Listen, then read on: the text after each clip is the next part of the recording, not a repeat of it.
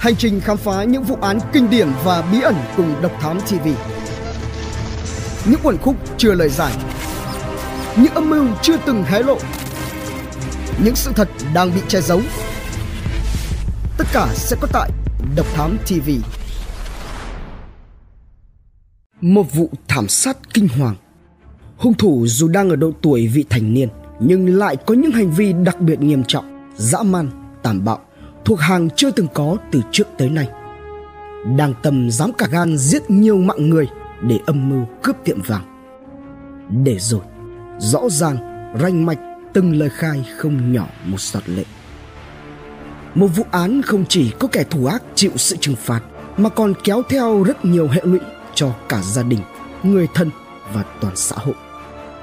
Một ví dụ kinh hoàng nhất của tội phạm vị thành niên trong lịch sử tư pháp Việt Nam – cùng nhiều điều người tính không bằng trời tính và những câu chuyện đằng sau bản án. Hãy cùng Độc Thám TV đi sâu vào tìm hiểu vụ án này. Cuộc điện thoại thứ 8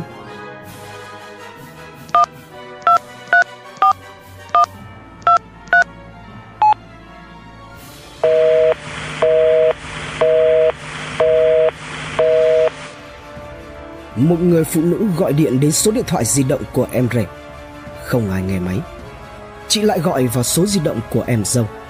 Tiếng chuông điện thoại vang lên, kéo dài rồi tắt. Không người nhấc máy. Điện thoại lại tiếp tục đổ chuông. Đầu dây phía bên kia vẫn không ai nghe máy dù đã hơn 9 giờ sáng. Không dừng lại, chị Vũ Thị Mến vẫn kiên trì gọi. Đã bảy cuộc gọi trôi qua, lòng như lửa đốt. Không ai nghe máy chị Mến càng nóng ruột hơn. Chắc phải lạ lắm chứ hà cơ gì mà bà xe lại lập cập đến gặp chị, nói nhà em gái im ỉm không tiếng người. Số là khoảng 9 giờ sáng. Bà Nguyễn Thị Xe sinh năm 1957 ở đối diện một tiệm vàng. Chủ nhà là gia đình anh Ngọc chị Chín vẫn thấy cửa ngôi nhà đóng im ỉm. Thấy có hiện tượng bất thường bởi vì thường ngày Vợ chồng chủ tiệm vàng dậy từ rất sớm, mở cửa lùi xe ô tô ra ngoài, nhưng ngày hôm ấy lại không thấy động tĩnh gì, im ắng lạ thường, nên bà xe đã gọi điện cho chủ nhà nhưng không liên lạc được. Bà xe tiếp tục gọi vào máy bàn nhưng cũng không có ai nghe máy. Sau đó, bà chạy đến bảo chị Mến. Chị Mến lại nhớ thêm, vào khoảng 6 giờ sáng, chị có gọi đến nhà em gái nhờ chở con đến trường. Tuy nhiên, khi nghe điện thoại nhờ vả, Đầu dây phía bên kia chỉ ậm ừ không trả lời. Cuộc điện thoại thứ 8 Khi chuông đang đổ Bỗng ngắt mà vang lên tiếng đầu dây bên kia. Bác Bác ơi Nhà cháu bị cướp. Bố mẹ cháu bị bọn cướp dí một tường. Lúc này chị Mếm vội vàng gọi mọi người xung quanh Tìm đường vào nhà của người cháu. Một thảm cảnh kinh hoàng đập vào mắt họ. Mọi người hòa khóc. Không quên Họ gọi tìm cháu bé Vừa cất tiếng gọi thì nghe thấy tiếng thưa yếu ớt từ phía gầm bàn học cạnh giường tủ. Mọi người bế cháu ra thì có thấy một cánh tay cháu đã bị chặt đứt. Trên cánh tay kia và trên mặt cũng có nhiều vết thương. Bàn tay bị đứt của cháu đâu? Mọi người cuống quýt hỏi. Đã rất yếu. Cháu bé vẫn cố hết sức chỉ về phía góc nhà, nơi cháu bị tên cướp chém đứt cánh tay để mọi người nhặt lên, đem bảo quản trong thùng đá. Ngay sau đó, lực lượng công an đã có mặt cùng người nhà đưa cháu đi cấp cứu. 9 giờ 30 phút sáng ngày 24 tháng 8 năm 2011, vợ chồng chủ tiệm vàng Ngọc Bích, phố San, xã Phương Sơn, Lục Nam, Bắc Giang cùng bé gái 18 tháng tuổi là con đẻ được phát hiện nằm chết trong nhà với nhiều vết chém. Người con gái lớn 8 tuổi bị chém đứt lìa bàn tay. Ngay sau khi sự việc được phát hiện, Công an tỉnh Bắc Giang đã cùng với các đơn vị chức năng của Viện Khoa học Hình sự tiến hành khám nghiệm thu thập các chứng cứ và chuyển các mẫu giám định thu thập được về Viện Khoa học Hình sự Bộ Công an để tiến hành giám định. Hiện trường để lại cho thấy kẻ thủ ác là người địa phương, thông thuộc đường đi lối lại cũng như sinh hoạt của gia đình. Ba nạn nhân tử vong bao gồm Trịnh Thành Ngọc, 37 tuổi, chủ tiệm, Đinh Thị Chín, 35 tuổi, vợ anh Ngọc, Trịnh Phương Thảo, 18 tháng tuổi, bị thiệt mạng bởi những nhát dao chí mạng. Tại hiện trường, chị Chín bị chết ở tầng 3 với nhiều vết chém anh Ngọc bị chết ở tầng 2 với nhiều nhát dao, trong đó có một nhát chí mạng ở gần cổ. Người duy nhất sống sót trong vụ thảm sát kinh hoàng này là cháu Trịnh Ngọc Bích, con gái đầu lòng của chủ tiệm vàng Ngọc Bích. Thời điểm xảy ra vụ án, hệ thống camera của ngôi nhà đã bị rụt điện, tủ trưng bày vàng ta ở một số khoang bị mất. Cảnh sát thu được chiếc kim cộng lực dưới tủ bày vàng. Mặt kính của tủ trưng bày vàng đã bị cạy lên, một số ngăn đã bị vét sạch. Nhiều trang sức bằng vàng tây bị xáo trộn, rơi vương vãi xuống nền nhà. Bên trong nhà tắm có vết máu, cùng với chiếc áo chống nắng ướt nhẹp đỏ quạch. Thông tin về vụ thảm sát kinh hoàng ngay lập tức được báo cáo cho các cơ quan chức năng. Nhận được quyết định trưng cầu giám định gửi đến, các giám định viên của Trung tâm Giám định Sinh học Pháp lý đã tập trung phân tích các dấu vết. Ngay sau khi thu được mẫu máu tại hiện trường, Viện Khoa học Hình sự đã tiến hành các giám định ADN. Kết quả giám định ADN từ các dấu vết máu cho thấy tại hiện trường ngoài mẫu máu của nạn nhân còn có một số vết máu lạ. Chính vết máu lạ này là một trong những thông tin quan trọng giúp cơ quan điều tra tìm ra kẻ thủ ác. Tiễn đưa 13 giờ 30 phút ngày 25 tháng 8, hàng ngàn người tập trung trước cửa tiệm vàng Ngọc Bích, lặng đi trước linh cữu của ba nạn nhân xấu số. Chẳng ai nói được câu gì, lặng câm, nghẹn ngào.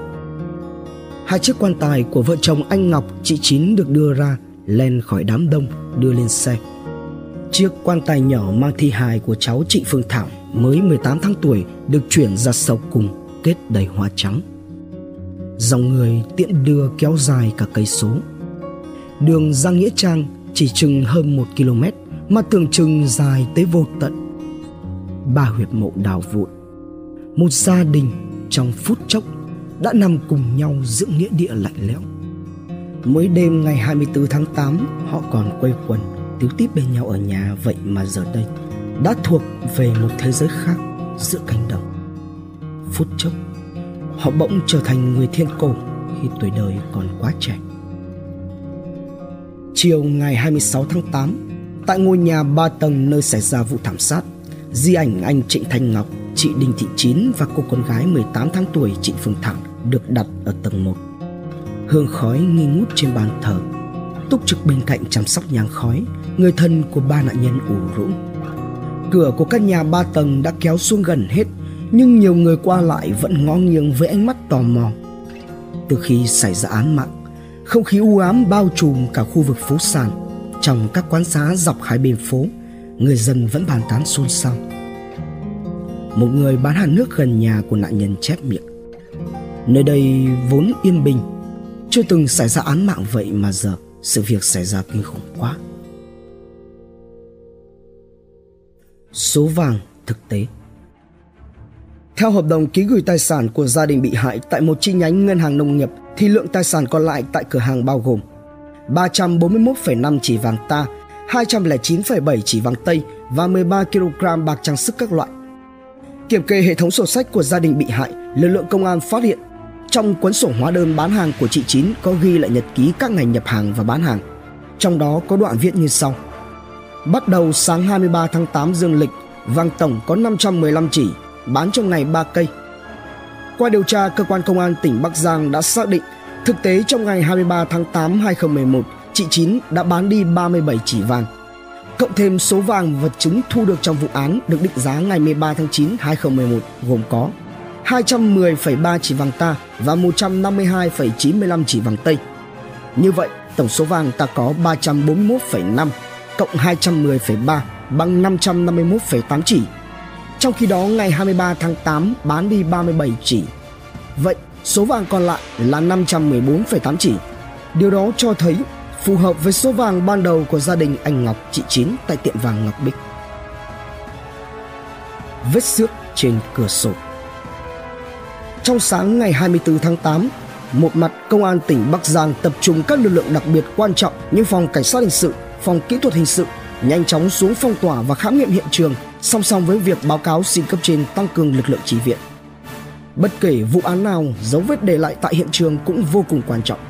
Thảm án giết cả gia đình chủ hiệu vàng cũng không nằm ngoài quy luật này. Đây chính là chìa khóa mở ra những nút thắt, bức màn bí ẩn che giấu chân dung hung thủ. Tại tầng 1 của hiệu vàng được gia đình anh Ngọc lắp tới hai lần cửa. Dấu vết bị cậy phá ở những cánh cửa này là hoàn toàn không có. Như vậy, nghi vấn hung thủ đột nhập vào trong nhà bằng lối này hoàn toàn bị loại bỏ. Nhiều người đã đặt ra dấu hỏi phải chăng hung thủ đã vào nhà nạn nhân bằng lối cửa sau khi ở phía này là cả một cánh đồng rộng mênh mông và khá vắng vẻ. Tuy nhiên, trái với nhận định này, phía sau ngôi nhà của nạn nhân hoàn toàn là một bãi đất trống. Những mô đất cao hay cây cối mọc um tùm là điều kiện cho hung thủ ẩn nấp cũng không hề có. Toàn bộ mặt sau, từ tầng 1 lên tới tầng 3 của ngôi nhà cũng được gia đình anh Ngọc bịt kín bằng khung sắt loại lớn. Trên tầng 3, nơi cao nhất của ngôi nhà và cũng là nơi phát hiện ra xác của chị Chín, các điều tra viên đã phát hiện ra cánh cửa sổ làm bằng nhôm kính có một vết xước. Vết cậy khá ngọt bằng một vật sắc và nhỏ nên phải vô cùng tinh mắt mới có thể phát hiện được vết xước này. Từ vết xước này, lối đột nhập vào nhà của hung thủ đã được làm rõ. Dù trước cửa nhà có cây cột điện hay là mái nhà xung quanh và cửa sổ ô thoáng hình cầu thang từ phía tầng 2 kéo dài lên phía tầng 3, vô hình chung có thể tạo thành cầu thang. Nhưng để lên được đến cửa sổ phía tầng 3, hung thủ chắc chắn phải là một người đàn ông hoặc là thanh niên khỏe mạnh và leo trèo giỏi. Nhận định này của ban chỉ đạo án và ban chuyên án càng được củng cố bởi những dấu vết để lại tại hiện trường khi các nạn nhân bị giết là hết sức dã man. Trong đó, anh Ngọc, chủ tiệm, là một người đàn ông khá to khỏe. Hung thủ là ai? Một mình thực hiện tội ác hay có đồng phạm? Hiện trường vụ thảm sát kinh hoàng và lộn xộn liệu có để lại manh mối nào tố cáo hung thủ thêm nữa? Và làm như thế nào để vạch mặt kẻ thù ác? Đón xem phần 2 tại Độc Thám TV nguồn tham khảo và tổng hợp, pháp luật và thời đại, an ninh thủ đô, tuổi trẻ, VN Express, Vietnamnet, Tiền Phong, báo Bắc Giang cùng nhiều nguồn khác. Độc Thám TV Hành trình khám phá những vụ án kinh điển và bí ẩn cùng Độc Thám TV những quần khúc chưa lời giải, những âm mưu chưa từng hé lộ, những sự thật đang bị che giấu. Tất cả sẽ có tại độc thám tv